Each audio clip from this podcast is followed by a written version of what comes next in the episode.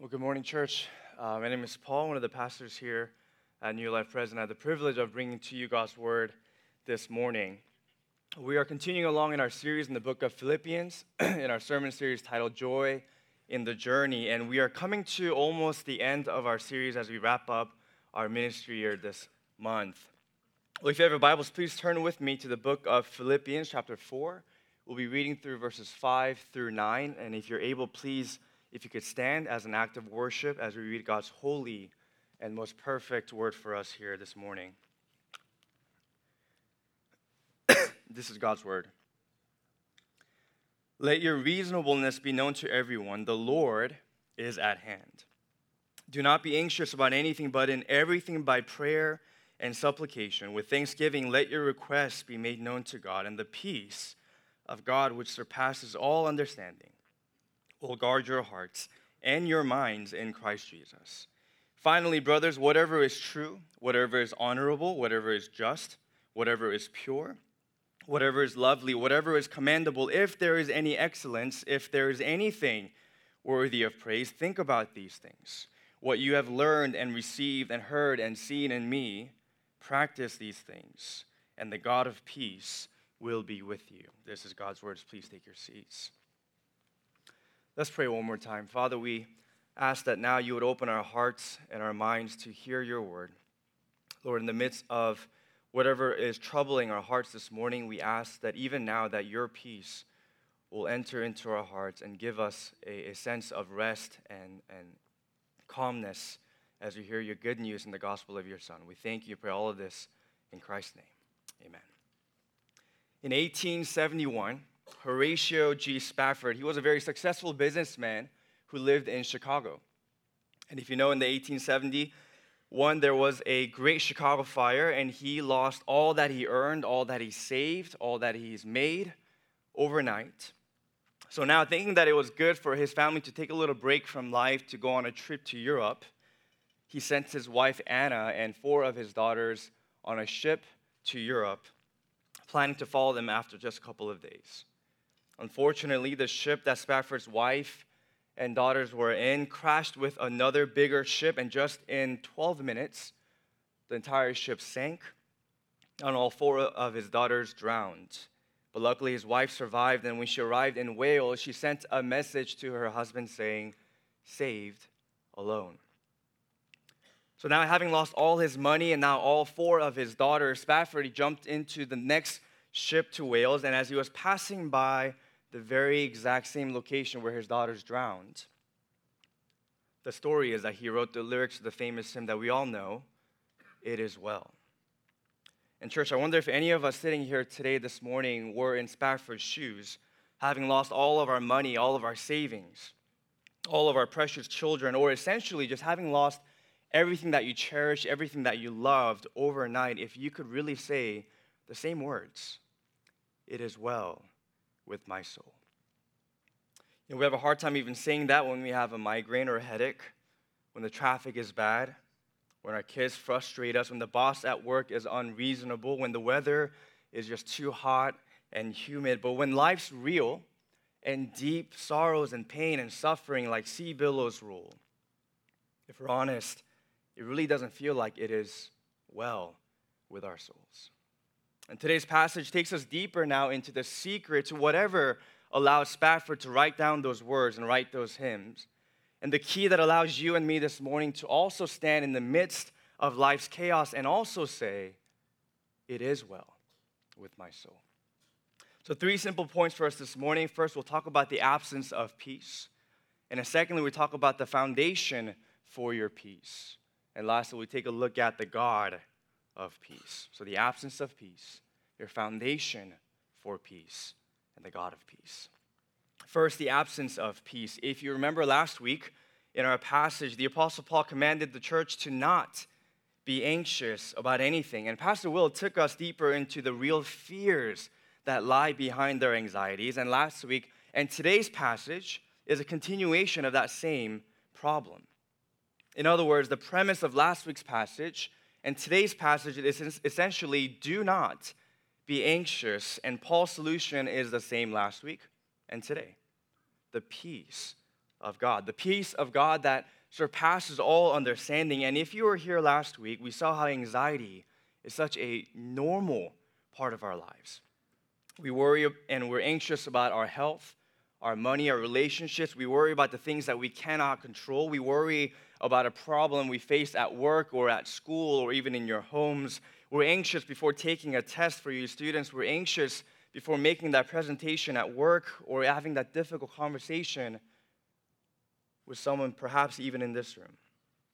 Or for some of us, our occasional anxiety has turned into an anxiety disorder with overwhelming fear and severe symptoms. And maybe for some of us here, even coming to church on a Sunday morning, trying to look your best, trying to put on a smile, trying to look like you belong here. It just gives you anxiety just showing up here today. And you see, the Apostle Paul knows that this is a problem not just for the unbelievers, but for the church, for those of us who say we love God, we believe in Jesus, who put their faith in Christ, all of us still, even right now, this moment, struggle with anxiety. That's why in verse 6, he tells the church in Philippi, do not be anxious about anything. You see, sisters and brothers, the problem of your anxiety, the problem of your restlessness, ultimately it arises from your absence of peace. When things in your life are just going crazy all around, divisions, fights, quarrels, insecurity, as we saw last week, uncertainties, the absence of what the Bible calls shalom. And when the Bible talks about shalom, it's a very deep and meaningful word. We know shalom simply as peace. But shalom in the Bible can be defined as wholeness, total well being and harmony, this full, holistic integration, everything functioning together the way it's supposed to be. You see, shalom, peace, isn't just an absence of conflicts, an absence of division, an absence of tension, but it's the presence of wholeness and this full flourishing. For example, a marriage with just no arguing, no fighting, just going through the motions isn't necessarily a marriage that experiences shalom, but a marriage that is filled with forgiveness, sacrifice, intimacy, rejoicing, affection, and trust. That's a marriage that experiences shalom because that's how God designed marriage to be enjoyed and lived out and flourish. And I don't think I have to convince you that today, this moment, we're living in a world, in a life that is absence of this shalom, all you have to do is just open up your phones. Open up your social media apps, your favorite news channel, your calendar apps, your missed calls, your emails. And maybe you're anxious today and you feel like you're lacking the sense of shalom because you're being pulled in all sorts of directions. There is this lack of harmony in your life. Things just aren't going the way they should. Maybe you feel like you just don't have shalom, peace in your life because you're filled with anxiety, worries, and fear because of this disharmony, this disintegration of your heart, where your heart is being pulled in so many different directions and priorities and full of conflicting thoughts. A part of you just want to spend more time with your family.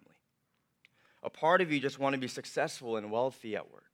A part of you just want to be a really good Christian. But a part of you just want to retreat away, be alone, and be left alone.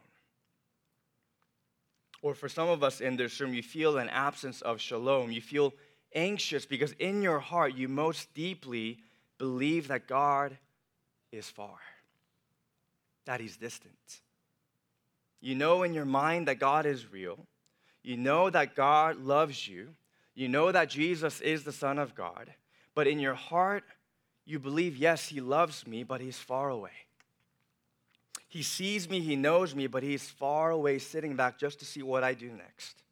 Yes, I know in my mind that he cares for me, but how come? Right now, in the middle of my mess and my anxiety and worries, he's nowhere to be seen. I've been praying, trying to pray. Does he even listen? And maybe that's you this morning.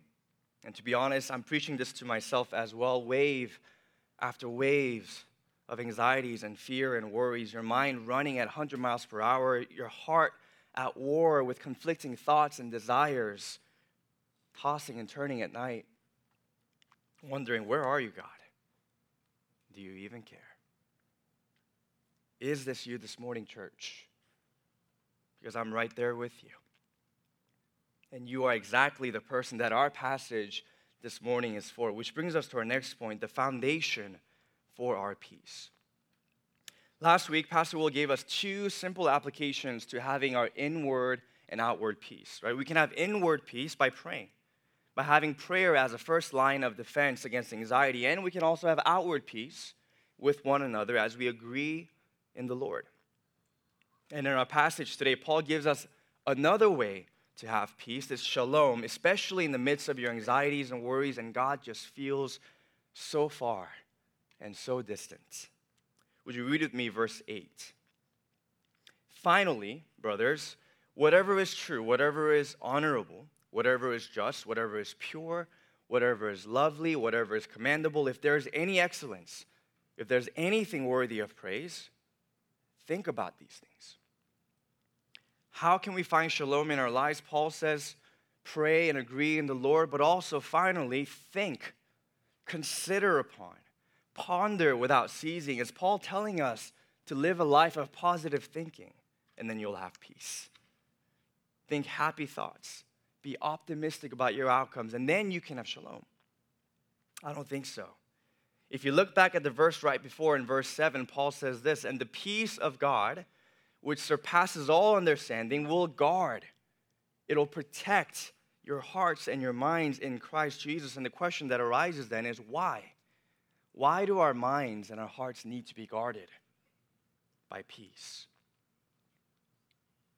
Because in the midst of anxiety and worries and uncertainties, in the absence of your shalom, where the minds of your hearts are so prone to wander it's more prone to believe also in the lies of the enemy. One of the things that our minds naturally do when we're stressed, when we're anxious, is this word called catastrophizing. I practiced that many, many times.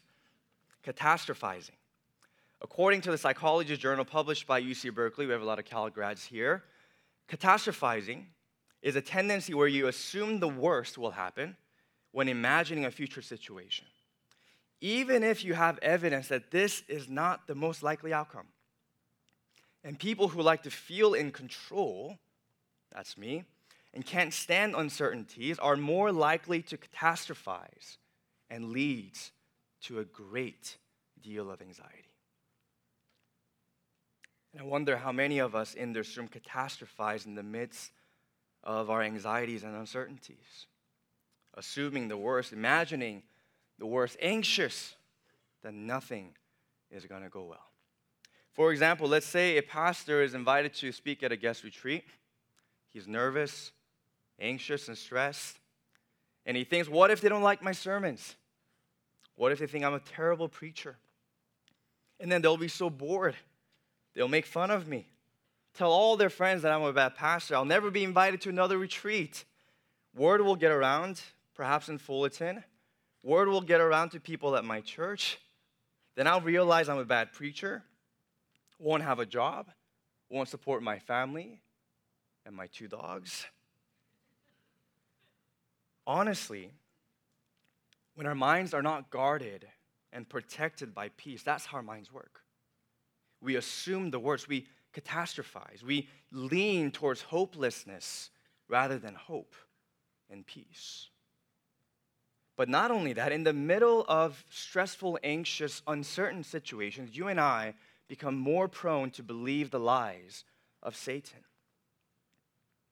His whispers in your ear saying, You deserve what you're getting now. This is God's payback for all those secret sins that no one else knows. Or, how can you still say that God loves you? Just look at your life. Or God could just wave his hand and everything will go away, but he's not going to because maybe finally his love and his patience ran out on you. If God was real, if God was closer in your life, this wouldn't happen. Where is your God now? Dear church, the minds of our hearts are sick beyond our imagination. Left alone, the prophet Jeremiah says, The heart is deceitful above all things, desperately sick. Who can understand it? You see, left unguarded, our mind and our hearts are under attack and we are constantly deceived by our own hearts, and in the, in the absence of shalom, you and I are more prone to think about whatever is untrue, whatever is dishonorable, whatever is unjust, whatever is impure, whatever is unlovely and uncommandable. And that's why Paul is exhorting you and me to think continually, ponder upon about the exact opposite. Where he's not saying stop your negative thinking and catastrophizing and then practice positive thinking. No, he's saying think about what is true. Think about what is honorable and lovely and pure. Think about essentially the gospel truth, the gospel realities, the gospel promises, and they will be the foundation for your peace, your shalom. As Kent Hughes says in his commentary, we must hide God's word in our hearts. We must make time for quiet meditation. We must read and reread passages, listening to the Spirit, turning the thoughts over in our minds, praying over a word or a phrase. In other words, church, do you want shalom in the midst of your anxiety? When God just feels so far and distant, ponder Christ. Think about these things. Fix your mind, feast your mind on Jesus, and the peace of God that surpasses all understanding will guard your hearts and your minds in Christ Jesus. You see, Jesus is the ultimate standard of all things true, all things honorable, all things just, all things pure, all things lovely, all things excellent and worthy of praise.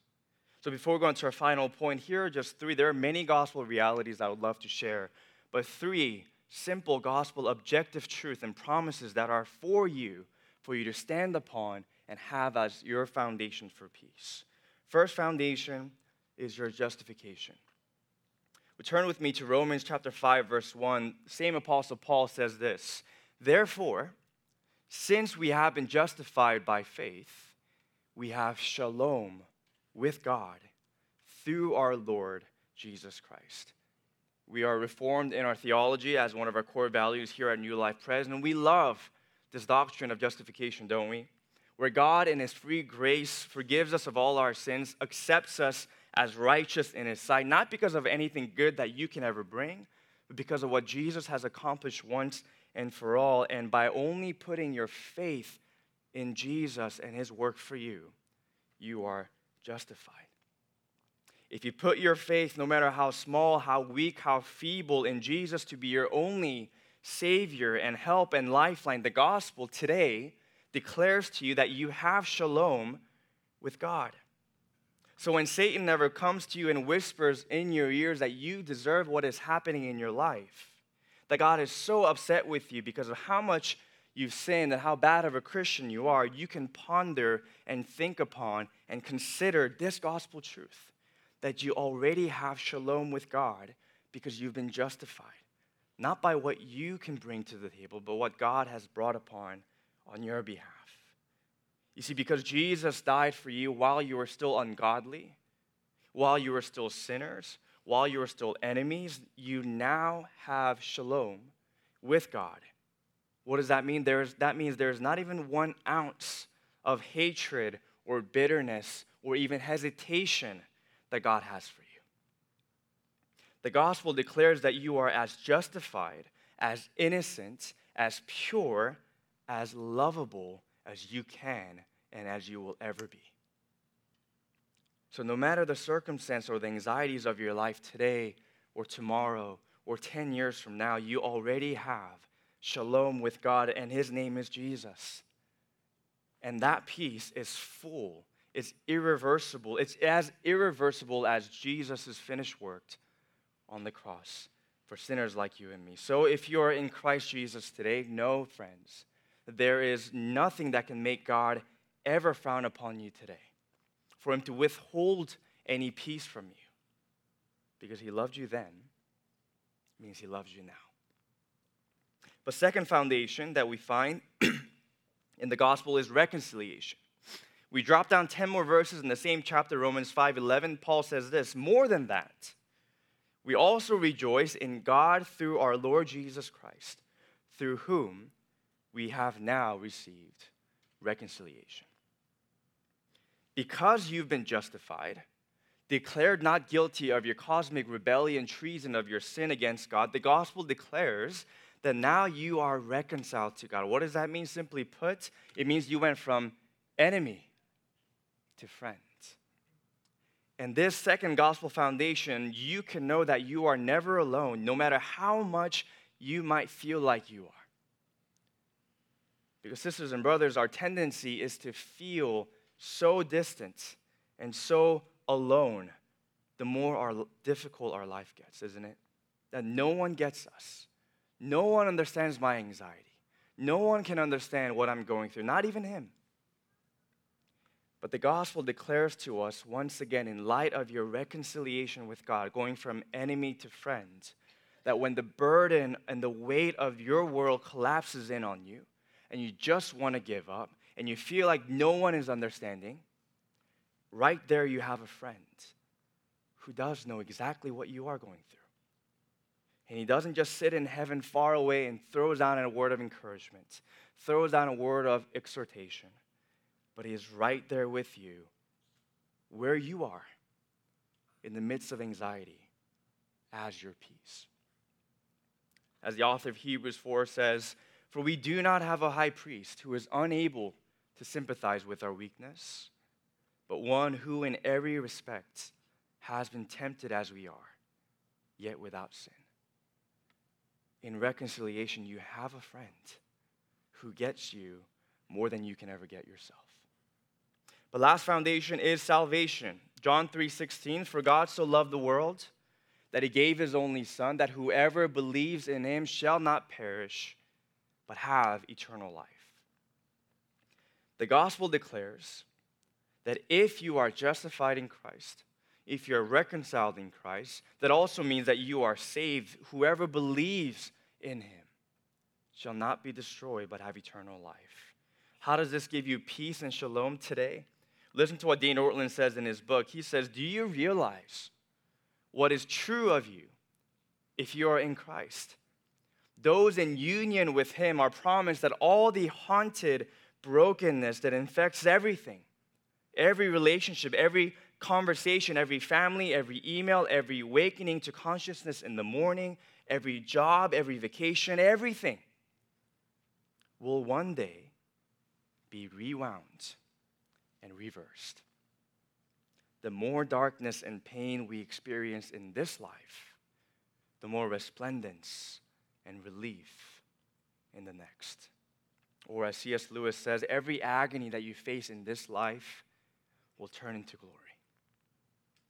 For anyone who is not in Christ Jesus and does not believe in Jesus, this life is the best it'll ever get for those of you and me who are in Christ Jesus, saved by grace alone, by faith alone, in Christ alone, this life, friends, is the worst it'll ever get.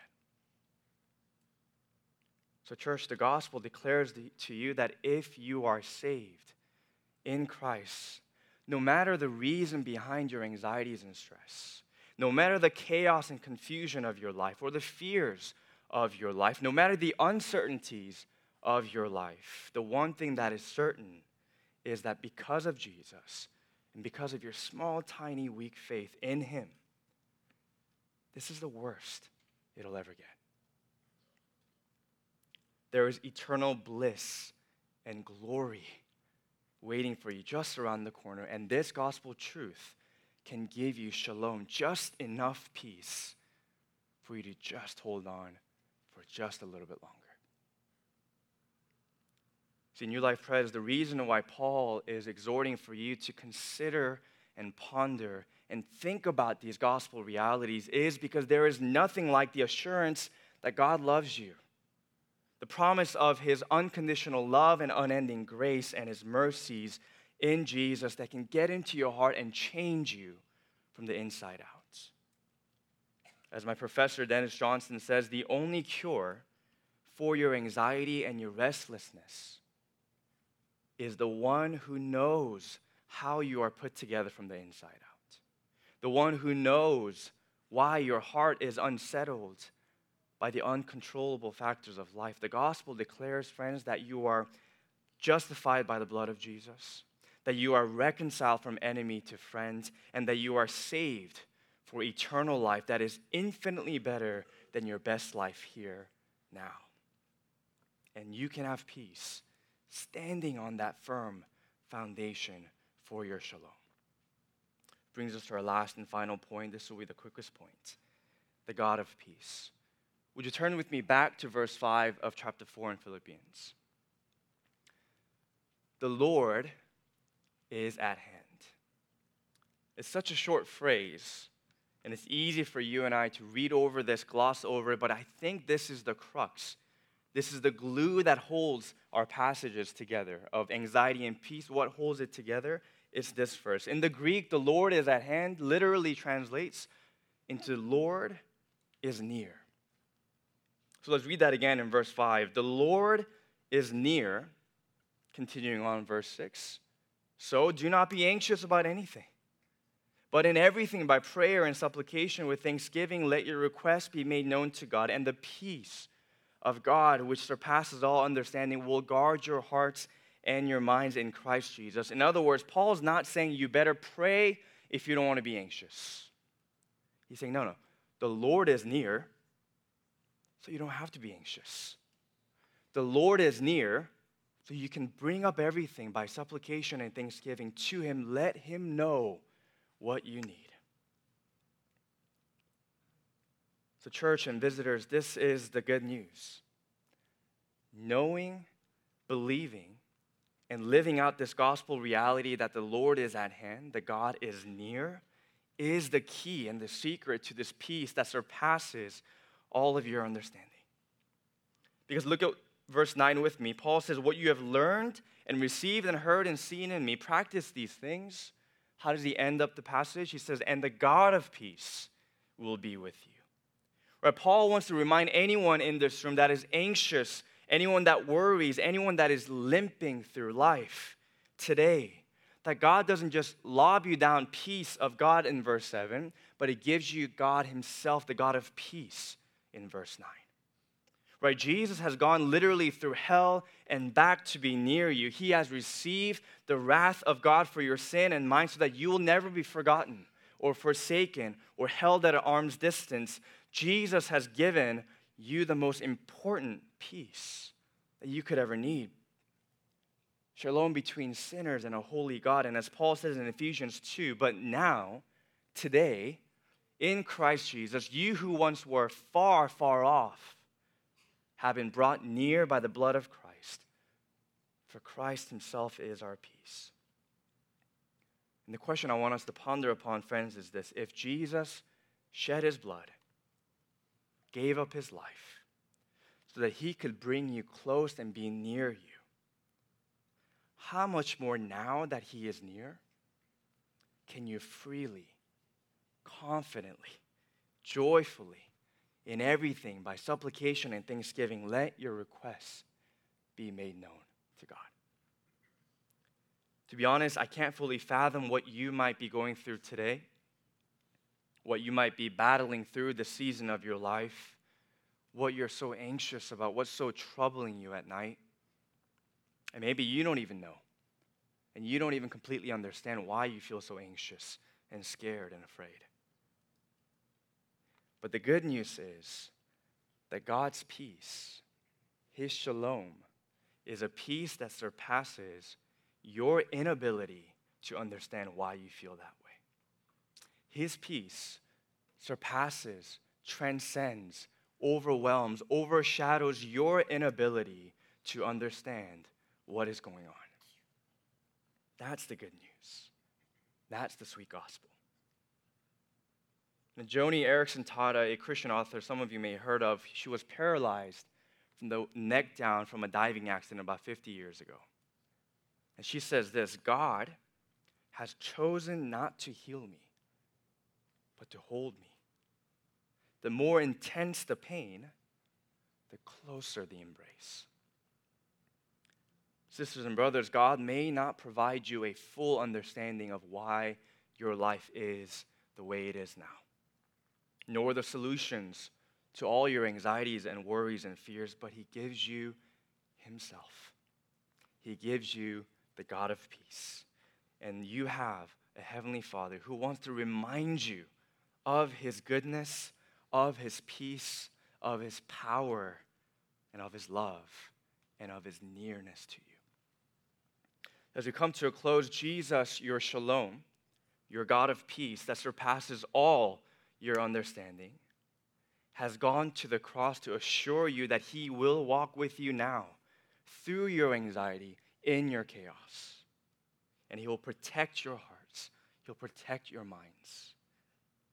And if you think about it, Jesus achieved and accomplished, and he brought you that peace, that perfect shalom for you in the most painful, most bloody, most violent, wrathful moment in all of history 2,000 years ago. And maybe, perhaps that's why Horatio Spafford found shalom, peace like a river when he was passing by the exact place where four of his daughters died.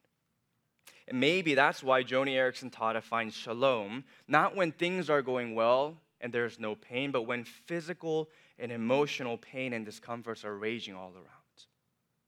And maybe, just maybe, it's in the middle of your raging fears and anxiety and stress and worries, in the middle of your battles, where you can also have shalom. Where you feel Jesus so close, so near, and He gives you just enough strength to say, I don't understand, but you do. I don't have the answer, but you do. I don't know if I can hold on, but you will. So, church, I pray that we can all learn to fix our eyes upon Jesus and ponder upon who he is. Consider upon what he has done. And consider and think about these things continually about the ultimate standard of what is true, what is honorable, what is just, what is pure, what is lovely and commendable, Jesus Christ, who is worthy of all praise and who is excellent in all ways, especially in your anxiety and fears, especially when God feels far and distant. Know that the Lord is at hand, that the Lord is near. Know that the peace of God that surpasses all understanding will guard and protect your hearts. Know that the God of peace himself has been and is and will be with you. And know that because of Jesus, it is well with your souls. Let's pray.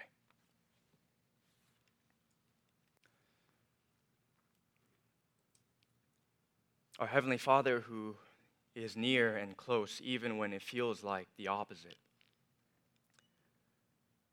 Lord, we confess that it's so hard for us to fathom that even in the valleys of the shadow of our death, that you are actually there with us. But Lord, you remind us today and time and time again that no matter what we feel like or what we think like, you are near and you are at hand.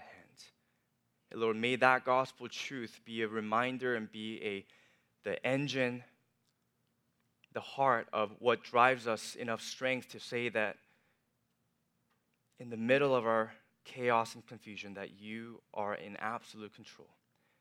And so that we can cast all of our anxiety on you because you do care. And every time we do forget that, Lord, help us to think upon and consider upon and ponder upon the things of the gospel truth that you love us, that we are justified, that we are reconciled, and we are saved in you and you alone.